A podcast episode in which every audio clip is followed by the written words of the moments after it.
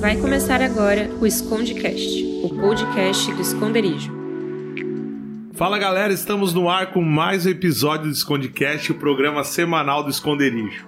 Então, eu sou o Junão. Se roubarem meu celular, roubaram a minha vida. E aí, galera, tudo bem? Meu nome é Marina e, gente, a minha geladeira fala comigo. Fala, galera, aqui é o Léo. E para tudo na vida, eu te trago o um aplicativo. É, olá, olá, meu nome é Matheus e meu ar-condicionado estragou e eu tô uns três dias sem dormir direito. então, estamos aí. Hoje o nosso papo é sobre escravidão tecnológica. Quem daqui não agradece a Deus pela tecnologia, mas né? Esse mundo está cada vez mais dependente dessa tecnologia. Hoje a gente tem televisão que coloca em contato a gente com o mundo, né? Geladeira que te conecta com o supermercado, celulares com inúmeras funcionalidades, né? Desde serviço bancário até entrega de comida, cada vez estamos mais reféns dessa tecnologia, né? E isso caiu muito bem é, com o nosso jeito de, de ter com o nosso desejo de ter coisas, com questões de querer sempre mostrar é, que temos é, mais, cada vez temos mais coisas legais e isso também tem um lado positivo e tem um lado negativo, né? Hoje, por exemplo, ter o melhor carro, ter o melhor celular, ter a melhor geladeira, ter o melhor fogão, enfim, quanto mais tecnológico, mais eu posso mostrar para os outros. E isso é uma coisa que a gente vai discutir hoje né? Sobre esses aspectos. E eu quero perguntar para vocês aqui para a mesa, né? Pode ser a Marina aí. Qual foi o maior benefício dessa presença tecnológica no nosso cotidiano para ti? Eu acredito que é agilidade. Porque tá tudo na ponta do, tipo, dos nossos dedos, sabe? É muito muito fácil você conquistar as coisas, você, você conseguir é, ir atrás daquilo que você quer. Se eu tô sem carro, eu simplesmente aperto ele no aplicativo e o carro vem até mim. Não é? E, e, e acredito que todas as, as, outras coisas, assim, a tecnologia, ela vem trazendo essa agilidade, esse certo conforto pra gente. Ei, Léo. É, eu acho interessante que com o avanço tecnológico que a gente vem tendo, ele tem quebrado muitas barreiras, né? Na indústria, principalmente. E eu acho que, para mim, o que mais agregou da tecnologia é o fato de eu poder me organizar com aplicativos. Quando eu falei ali, para tudo eu tenho um aplicativo, realmente eu procuro um aplicativo para tudo que eu preciso resolver na minha vida. Né? Se eu tenho um problema de, de, de gerenciar alguma atividade, eu procuro um aplicativo. Se eu preciso organizar as minhas contas, eu procuro um aplicativo. Então a tecnologia, ela tá realmente presente, cada vez mais avançada na nossa vida. Né? Então, seria isso. Acredito que um fator que entra muito em conta é justamente a questão do conforto, da gente conseguir transformar o nosso ambiente, transformar o nosso mundo para facilitar a nossa vida, para melhorar a nossa nosso conforto, o jeito que a gente vive mesmo, nossa sensação, nossa nossa dificuldade, nosso trabalho. Entendi. É... Até tem a indústria 4.0 que tá, a tecnologia está chegando aí, tornando as coisas cada vez mais fáceis, né? A, a comunicação melhorou muito, acho que entre as pessoas. Esse tempo eu fui visitar um irmãozinho lá, o irmão Arno, né? Se ele ouvir isso, um abraço para ele. é, e foi muito engraçado. Ele falou assim: Júnior, quando eu morava em Tubarão, nós tínhamos um rádio a bateria. E essa bateria tinha que ser carregada em Tubarão, na cidade.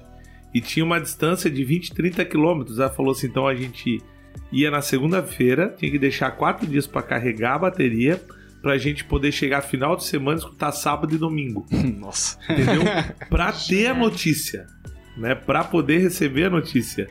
Então a gente vê como é que é a questão da, da comunicação hoje, o quanto isso nos aproximou e, e toda a tecnologia hoje está nos trazendo o benefício da comunicação. Porque hoje você tem uma geladeira que fala, né, Marina? É uma geladeira que você que olha para dentro da, da, né, que lê o que você tem dentro dela e fala assim, Marina, você precisa de leite. E sem perguntar para Marina, já compra o leite.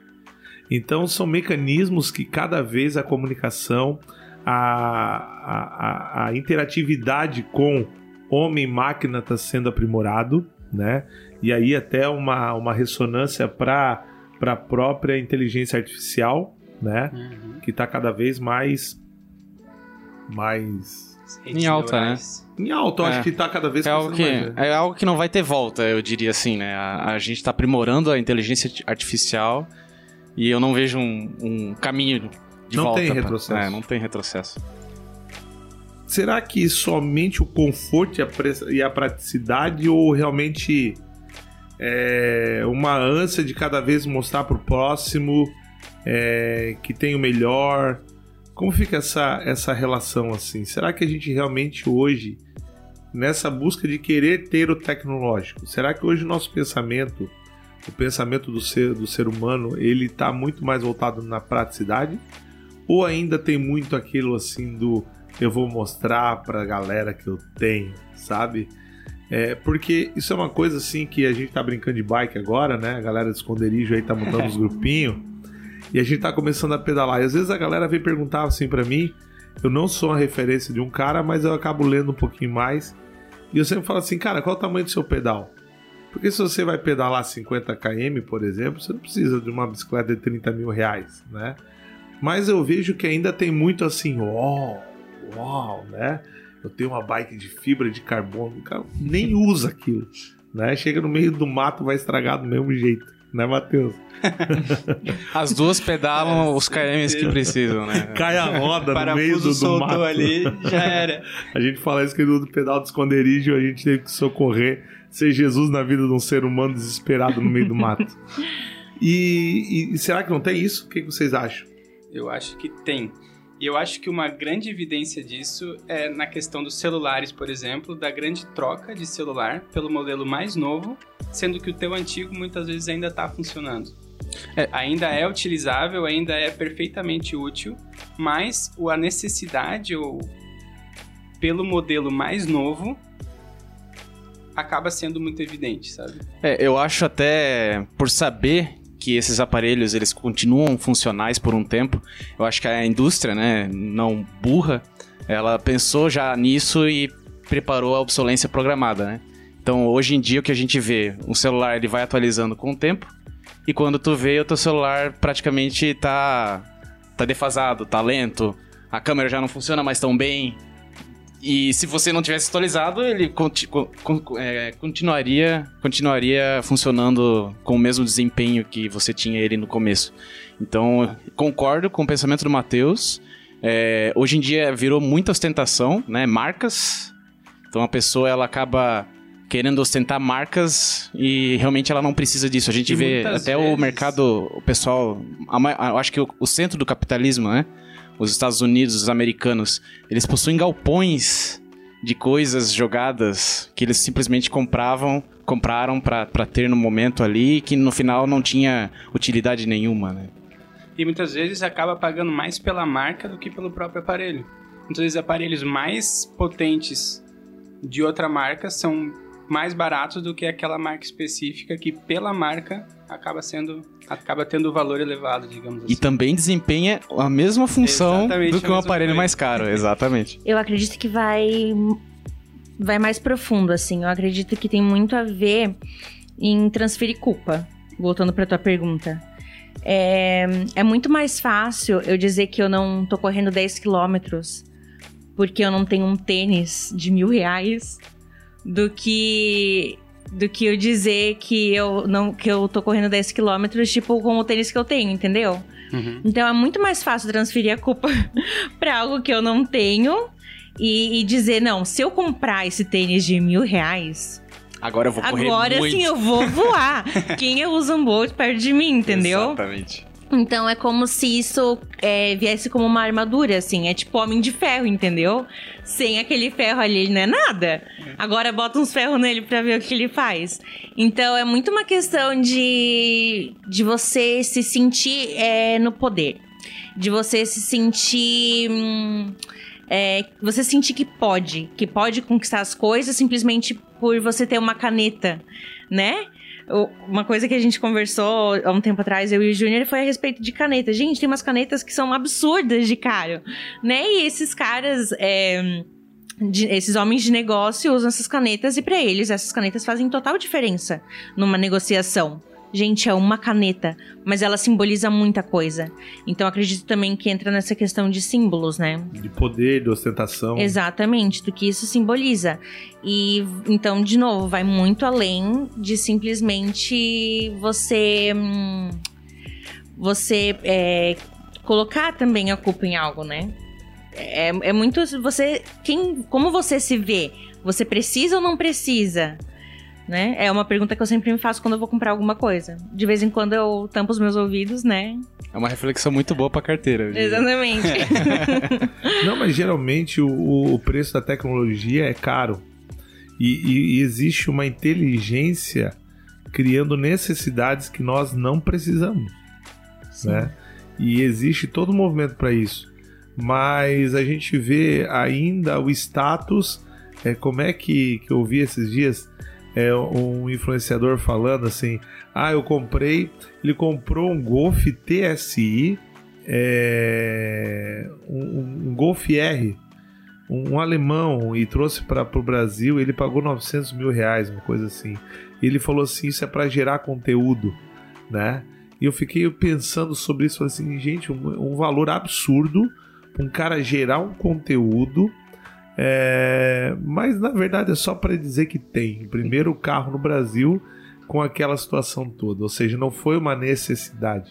No fim, ele leva de A até B do mesmo jeito, né? Então- Sim, Igual uma bicicleta. Exatamente. sim. né? E depende da bicicleta, Exatamente. porque também tem que usar a bicicleta. Né? Você Mas- pode chegar mais rápido com a bicicleta, né? Ah, Tem e, e- tem essas situações que às vezes a gente tem que se questionar, porque assim, estamos virando escravos da tecnologia. E escravos da tecnologia, na verdade, na ânsia da ostentação do ter. Né? Uhum. E, e para nós como cristãos, assim, pergunto para mesa aí.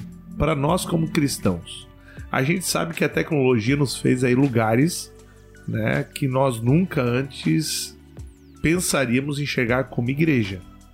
Hoje no Oriente Médio, na Ásia, por exemplo, eh, em muitos lugares o evangelho tem se transmitido pelo advento da, da informação, da tecnologia, a comunicação sendo espalhada, né? Mas também no que isso nos prejudicou em relação a, a relacionamento com Deus. O quanto isso nos roubou de ter mais relacionamento com Deus. Vou citar um exemplo para vocês. Fico de joelhinho hoje, vou fazer uma oração. Se eu não colocar meu celular no silencioso, o quanto isso me desconecta. Vocês, para vocês, como é que vocês têm essa percepção? Acho que, Júnior, nem tanto assim. Porque antigamente não tinha tanta tecnologia e as pessoas também oravam pouco. Ou quando começou a surgir o celular, assim, realmente houve um impacto na igreja. Para vocês, como é que vocês veem essa leitura? Eu vejo de dois jeitos. Eu vejo. Eu vejo que a tecnologia, ela vai. Ela tá aí. Ela vai impactar a gente de uma maneira ou de outra. Agora a gente tem domínio sobre. Ou deveríamos ter domínio sobre nós mesmos. Então eu vejo na minha própria vida. Pra mim, nesse quesito tipo, de relacionamento com Deus, onde que a tecnologia me influencia é na perda de tempo. Eu perco muito tempo. E sem perceber. Tipo, às vezes eu sento e vou ver o Instagram. Quando eu vejo, já passou meia hora, uma hora, duas horas. E é um tempo, gente, que não volta mais. Mas ao mesmo tempo, é, tem a questão de que eu deveria ter domínio próprio. Né? De me Sim. programar, de, de pegar, não, esse é o meu momento com Deus. E eu não faço isso muitas vezes. Então, eu não posso jogar de novo a culpa só pra tecnologia. Eu tenho que lembrar quem é que manda na relação, né? Deveria ser eu. Sim.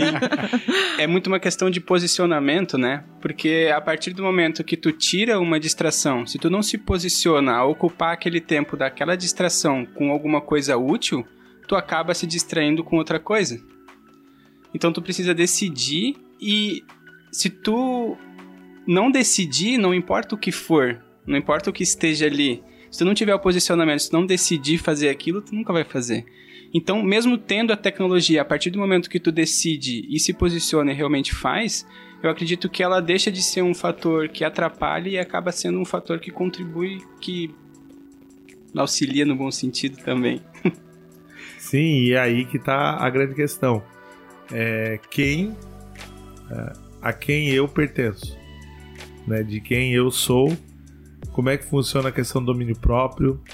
E, e eu vejo que por mais que muitas vezes o Espírito Santo ele tente nos levar a ter uma vida com mais intimidade com ele, a gente acaba sendo roubado.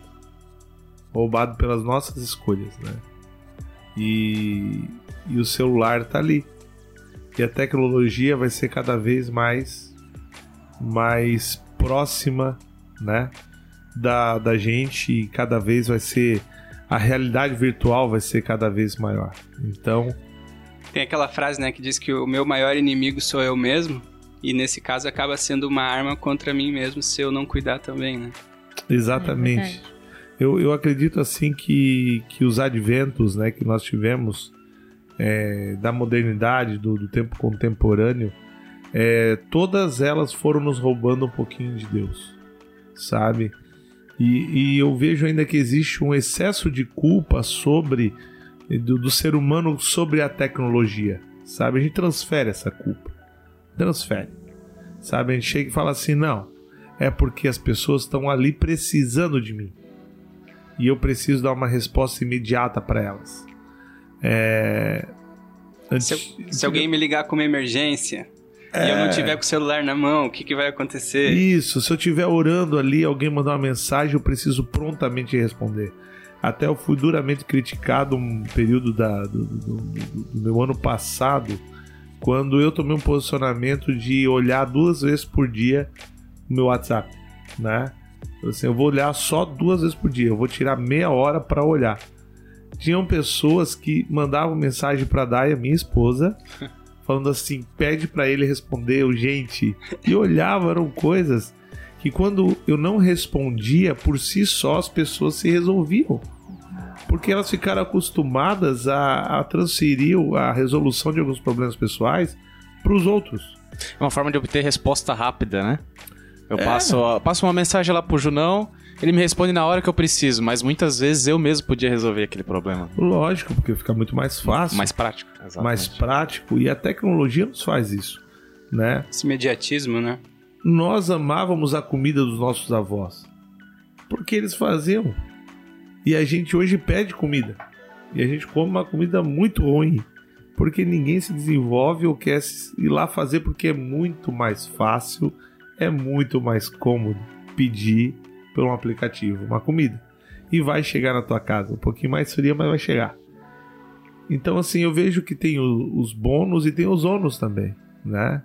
Ah, daqui a pouco, talvez a gente vai cair numa outra problemática, aonde as pessoas não vão mais querer fazer culto nem presencial. Porque online já não satisfaz. Por que, que eu vou sair da minha casa, né? E ir para um culto? É, existe um filme é, chamado Substitutos. Não sei se vocês já viram. Já. Não, esse já. não Não me recordo. Ele é do Bruce Willis. Ele é um filme bem antigo, até vou procurar aqui. né? Quando ele ainda tinha cabelo. é de 2009 esse filme, é bem, bem antiguinho aí, né? já vai fazer 11 anos, mas ele tem uma, uma, uma, um questionamento ali que é muito interessante. Tem pessoas que ficam nas suas casas, então as pessoas, por exemplo, é, ou são extremamente raquíticas, ou são obesas, ou se acham feias, né? Ou tem algum tipo de deformação, uma amputação de um braço. Só que elas fazem para elas um substituto. É uma máquina, um clone com o estereótipo da pessoa que eles gostariam de ser. Então, eu sou morena, meu sonho era ser loira, alta, estilo Barbie, né? Então eu desenho uma substituta para mim, tipo Barbie. Tá entendendo? Com a inteligência de Albert Einstein. E tudo que essa pessoa faz, na verdade, sou eu que manipulo. Sabe? É uma realidade virtual. E as pessoas ficam lá presas dentro dos seus aposentos, não saem, não se relacionam e a única forma de relacionamento social delas é com o substituto. E essa reflexão é muito legal, porque a tecnologia está nos levando a ter substitutos, sabe? Como é que hoje as pessoas, por exemplo, nos conhecem lá fora? É, na rua, no teu meio social. A tecnologia nos criou substitutos. E hoje a gente está indo para essa interatividade social, aonde a tecnologia está entre eu, né, e a pessoa que recebe, eu emissor e o receptor. Existe um nicho tecnológico que me cria filtros, que me cria é, dispositivos aonde eu vou mostrar para aquela pessoa quem eu quero parecer ser, não necessariamente ser. Né? Vocês, por exemplo, assim, já viram lá naquela rede social? Tu olha até as, as mulheres ficam maquiadas já. Aquele monte de filtro. Um O monte filtro no de Instagram. filtros, né? No? Insta e tal. Pode, né? Pode. Pode, né? Aqui a gente Sei não... lá, né? Direitos autorais, a gente é muito conhecido esse podcast. Estamos pagando copyright. Ai, meu Deus. É, vamos derrubar o podcast. Então, assim, são coisas que eu vejo que é coisa da tecnologia, né? Realmente. Nessa parte de. Eu achei interessante até que no filme. A, a mulher, uma das protagonistas, ela vai com. Elas vão com o próprio robô delas, o substituto, no salão de beleza. E elas têm toda a interação, etc., no salão de beleza com as outras, com os outros robôs também. Mas sendo quem elas não são. E daí entra bastante essa questão justamente das redes sociais, assim, que muitas vezes no Instagram a gente acaba vendo, percebendo uma realidade da vida que não condiz com a realidade realmente como ela é. Questão de filtro, questão de muitas vezes aparecer só a parte boa e acaba, acho que nisso as pessoas acabam se perdendo e se enganando um pouco também. Quero começar esse segundo bloco falando de uma frase da Edna Frigato, que é a seguinte: Chegamos em um estágio de desenvolvimento tecnológico tão avançado que não somos mais nós que dominamos a tecnologia, é ela que nos domina. Nesse ritmo, em poucas décadas, nos tornaremos escravos da ciência, ao ponto de confundir realidade com fantasia. Seremos nada mais que prisioneiros de nós mesmos dentro de, da realidade virtual. Mais ou menos o que nós falamos sobre substitutos Aham. no primeiro bloco, né? Então, livres do pecado e escravos da tecnologia? Basicamente é o que a gente vive hoje, né? É, que nem você comentou ali na parte de me ajoelhar pra orar. Se o celular estiver perto da cama e acender a luz, com certeza o gatilho pra tu ir lá pegar o celular e olhar o que, que tá acontecendo vai ser muito forte. Muitas vezes é, eu cheguei no momento de, de- de me ajoelhar e orar, é, o celular fazia aquele típico barulho, eu já pegava o celular, perdia totalmente o foco e olhava o que estava acontecendo. Então, eu acho que não existe mais um equilíbrio saudável para o uso da tecnologia para nós, principalmente para os aplicativos mais sociais, digamos assim. Isso é perigoso. Né? O, o The Sims, como ele foi lançado ali é, no ano 2000, né? Meu Deus, o The Sims já tem 20 anos. né? Me sentindo velho aqui, Ali obrigado, Junão. Meu bom Deus. né, quando o The Sims saiu no ano 2000, é, as pessoas falaram assim, ó, acabou a humanidade. Agora as pessoas vão viver né, Simulações. simulações. Vão ficar atrás do seu aparelho de computador e vão estar lá vivendo a- aquele, a- aquela pessoa num novo, numa nova plataforma chamada The Sims. Todo mundo vai ter computador e todo mundo vai acessar o The Sims, né? E criou essa crítica muito grande sobre é, esse nível de realidade virtual, né? Aonde o virtualismo tá vindo como uma realidade fantasiosa na vida das pessoas, um pouco até trazendo para aquele nosso último papinho ali dos substitutos do filme. É, eu vejo que existe aí um pensamento, até uma filosofia vindo, sendo gerada, né? E, e até onde isso não é pecado? Até onde isso não está nos desconectando do que éramos para nós realmente vivermos? E a resposta depende de nós criarmos um movimento não contra a tecnologia, mas contra realmente sair da subserviência da máquina, Do vício. né? Aonde a, a Matrix controla as pessoas Mais um filme aí pra anotar aí, Ótimo Ai, filme, é inclusive, vale a hein? pena. Eu. né? Tome a pílula azul ou a pílula vermelha. Logo saiu 4 pra quem gosta. É. E aí, vamos. Né? E é tão legal esse filme porque teve um cara que ele falou assim, cara, deixa eu continuar sendo enganado. Porque lá tem aquela papinha que eles comem no, no mundo No restaurante. real, né? Uhum. E ele come uma carne e fala assim, meu, isso aqui não existe, mas é tão gostoso, sabe? Por quê? Porque o virtualismo, ele tá trazendo eh, satisfações a qual as pessoas gostariam de viver. Mas é até interessante essa questão porque existem alguns cientistas, alguns pesquisadores que, se tu parar para analisar o desenvolvimento da tecnologia nos últimos anos, até 1930, 1940, era muito limitado o que a gente tinha. Os aviões foram desenvolvidos, começaram a ser desenvolvidos na Primeira Guerra Mundial, justamente para essa questão de guerra.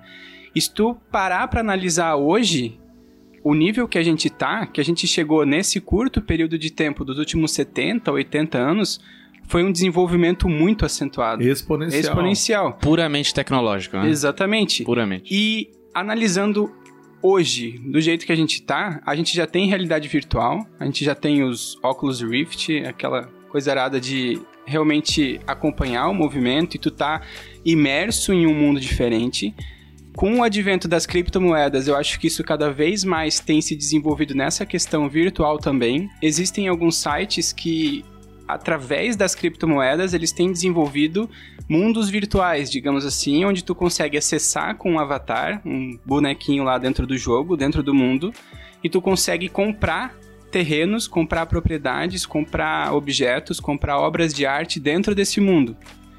Então, seguindo essa linha exponencial do desenvolvimento da tecnologia, alguns, algumas pessoas dizem que daqui a 30, 40 anos a gente já vai ter realidades virtuais que elas vão ser praticamente idênticas à realidade real, digamos assim. Então, aonde que vai ter essa diferença? Será que eu ainda vou viver na realidade ou será que vai chegar um momento em que a gente vai ter mundos diferentes para começar a viver?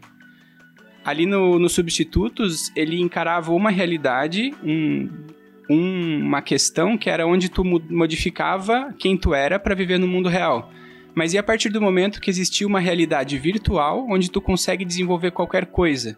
Existe um outro filme, acho que é Ready Player One, alguma coisa do tipo, onde ele coloca um capacete, um óculos especial que se linka com a rede neural dele e ele consegue estar dentro do jogo, como uma pessoa estivesse lá. Será que até onde a tecnologia vai se desenvolver desse jeito e aonde a gente vai conseguir diferenciar essa questão? A pergunta é, por que nós temos essa necessidade de buscar o virtual? Uma satisfação. Eu acredito que entra na, na satisfação. Uma É, satisfação mais fácil? É, uma satisfação momentânea. É, momentânea. Dopamina, algo, né? algo que tá, na- de novo, na palma das nossas mãos.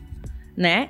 Eu não tô feliz com o meu corpo, eu tiro uma foto, vou ali no aplicativo, É fico magra, entendeu? Fico sem rugas, tô muito branca, eu boto um, um filtro. Um boto bronze. Um filtro com bronze, parece que fui pras Maldivas, entende? Tipo, é uma satisfação momentânea. É assim que eu vou aparecer pros outros. E, e até nesses jogos mesmo. Às vezes, é, tipo, a nossa vida tá tão chata, tão sem emoção, que a gente vai pra um joguinho desse pra ter alguma emoção, por menor que seja, é uma, uma emoção. Às Só vezes, que até aonde isso satisfaz a gente? Em algum momento a gente vai ter que voltar pra realidade. Eu vejo que é muito por aceitação de tribos e por, por- e por poder de influenciar pessoas. Então, por exemplo, por que, que eu entro no Instagram e coloco a minha vida lá dentro? É pra querer mostrar pros outros o que eu tô fazendo, onde eu tô, como eu tô, com quem, o que eu uso. Reconhecimento, buscar reconhecimento. Então é muito mais aceitação. Tem também um gatilho, né, Uhum. mental ali. A gente é, recebe estímulos, né, Pra continuar é, consumindo cada vez mais a ferramenta, mas no fundo, no fundo é puramente aceitação e, e pra- e prazer Sim, próprio. concordo. Entendi. Muito mais fácil É. às vezes essa vida virtual. é mais fácil eu baixar um mundo novo e estar feliz lá dentro do que mudar, fazer Exato. alguma coisa pra mudar a minha realidade também, né? Agora o Matheus foi pro lado que eu acho que é. Que eu penso e que eu acredito. Eu não sou feliz aqui. E eu preciso achar o meu momento de felicidade. E aí eu mascaro a minha vida dentro de um aplicativo, dentro de uma tecnologia, uma realidade virtual, E entro lá dentro e fico lá. Mas querendo ou não, é uma utopia também, né? De que, ah, eu não sou feliz aqui, agora eu vou ser feliz ali. É algo totalmente, tipo, de novo, momentâneo. Que enquanto a gente, a gente não for robô, entende? tipo, não tem como. Uma hora a gente vai voltar pra realidade. É, é o nosso famoso Black Mirror, né? Exato. É os, as nossas afeições é, superficiais. E quando ela se quebra, é, a gente volta para triste realidade de quem somos. Porque para mim é essa a grande questão. É, eu preciso mostrar para as pessoas um tipo de pessoa que eu quero ser e não que eu sou, né? E isso até confunde um pouquinho a, a, a eu acho que a tecnologia promoveu, sabe, é, escravos de um, de um, de um, de um sistema porque é muito mais fácil eu me permitir ser escravo de algo que me dá um benefício. Então eu, sempre, eu, eu observo muito como um ganha-ganha. Uhum. Sabe? A tecnologia para mim é um ganha-ganha. É, eu dou para ela um, uma vida triste, ela me dá facilitações. Mas o problema é que a inteligência artificial ela está começando a reconhecer o indivíduo e ela está começando a criar proteções sobre sobre nós homens. Ela identifica os padrões que ela a gente tem. começa a identificar padrões. É, exatamente. E ela começa a nos conduzir para um nível de, de, de, de, de dependência tecnológica cada vez maior. E aí que tá o problema. Porque as empresas, as indústrias, elas investem muito pesado nesse tipo de avanço tecnológico. Então, a partir do momento que tu tá lá, todo dia consumindo aquilo, toda hora, tu não tem mais controle. É muito mais fácil eu te apresentar um produto e tu comprar o que eu quero. E tu entra muito mais fácil na onda de ser influenciado por essas empresas. E aí tu acaba moldando tua personalidade, tu molda as tuas opiniões, teus posicionamentos de acordo com o que um aplicativo, que uma, uma empresa deseja, entendeu? Aí que é o que mais me preocupa hoje em dia com a tecnologia. É, e eu vejo que cada vez mais é, é, o mundo ele hoje ele, o mundo ele só ele só parou em algumas questões hoje, né? Que é bateria, né? Uhum. Bateria. Paramos na energia, né? A, quando a gente fala em mundo tecnológico, já que a gente está falando disso até para entrar, é, para vocês terem ideia, é, antes a gente precisava de energia para uma cidade, o, hoje a gente precisa de uma energia para tocar o mundo ah, daqui a 5 anos a gente vai precisar de uma energia para chegar no Sol. E daqui a pouco, em menos de 20 anos, a gente vai precisar de energia para chegar no, no, fim da galáxia, vamos dizer assim. Esse é o tamanho dos níveis de energia. É, para uma 4.0, por exemplo, hoje a gente não tem energia no mundo suficiente para sustentar uma, uma indústria 4.0.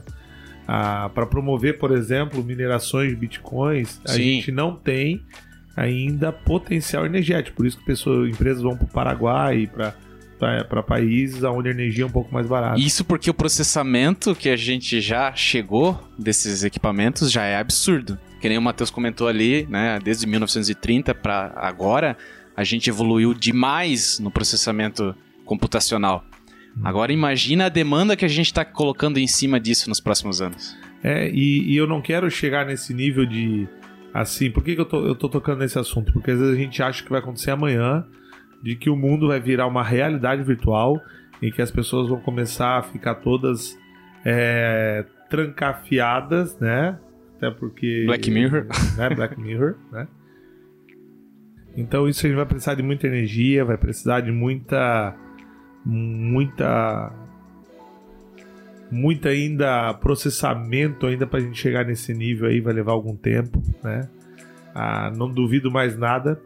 Mas estamos acabando, estamos encerrando esse, esse episódio aí, falando um pouquinho sobre tecnologia, né?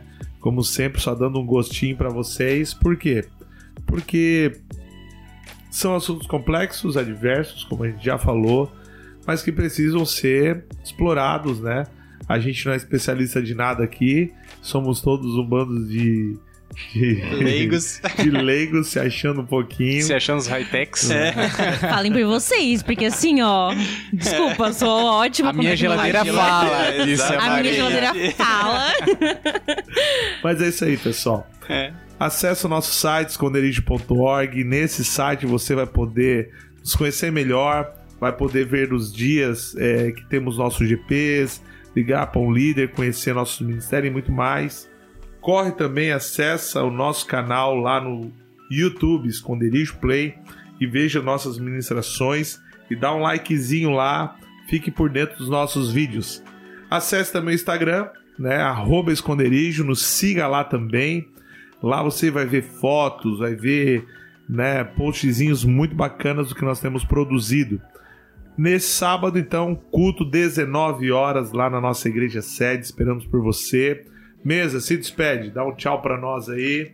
Tchau, galera. Valeu, pessoal. Abraço. Valeu, valeu.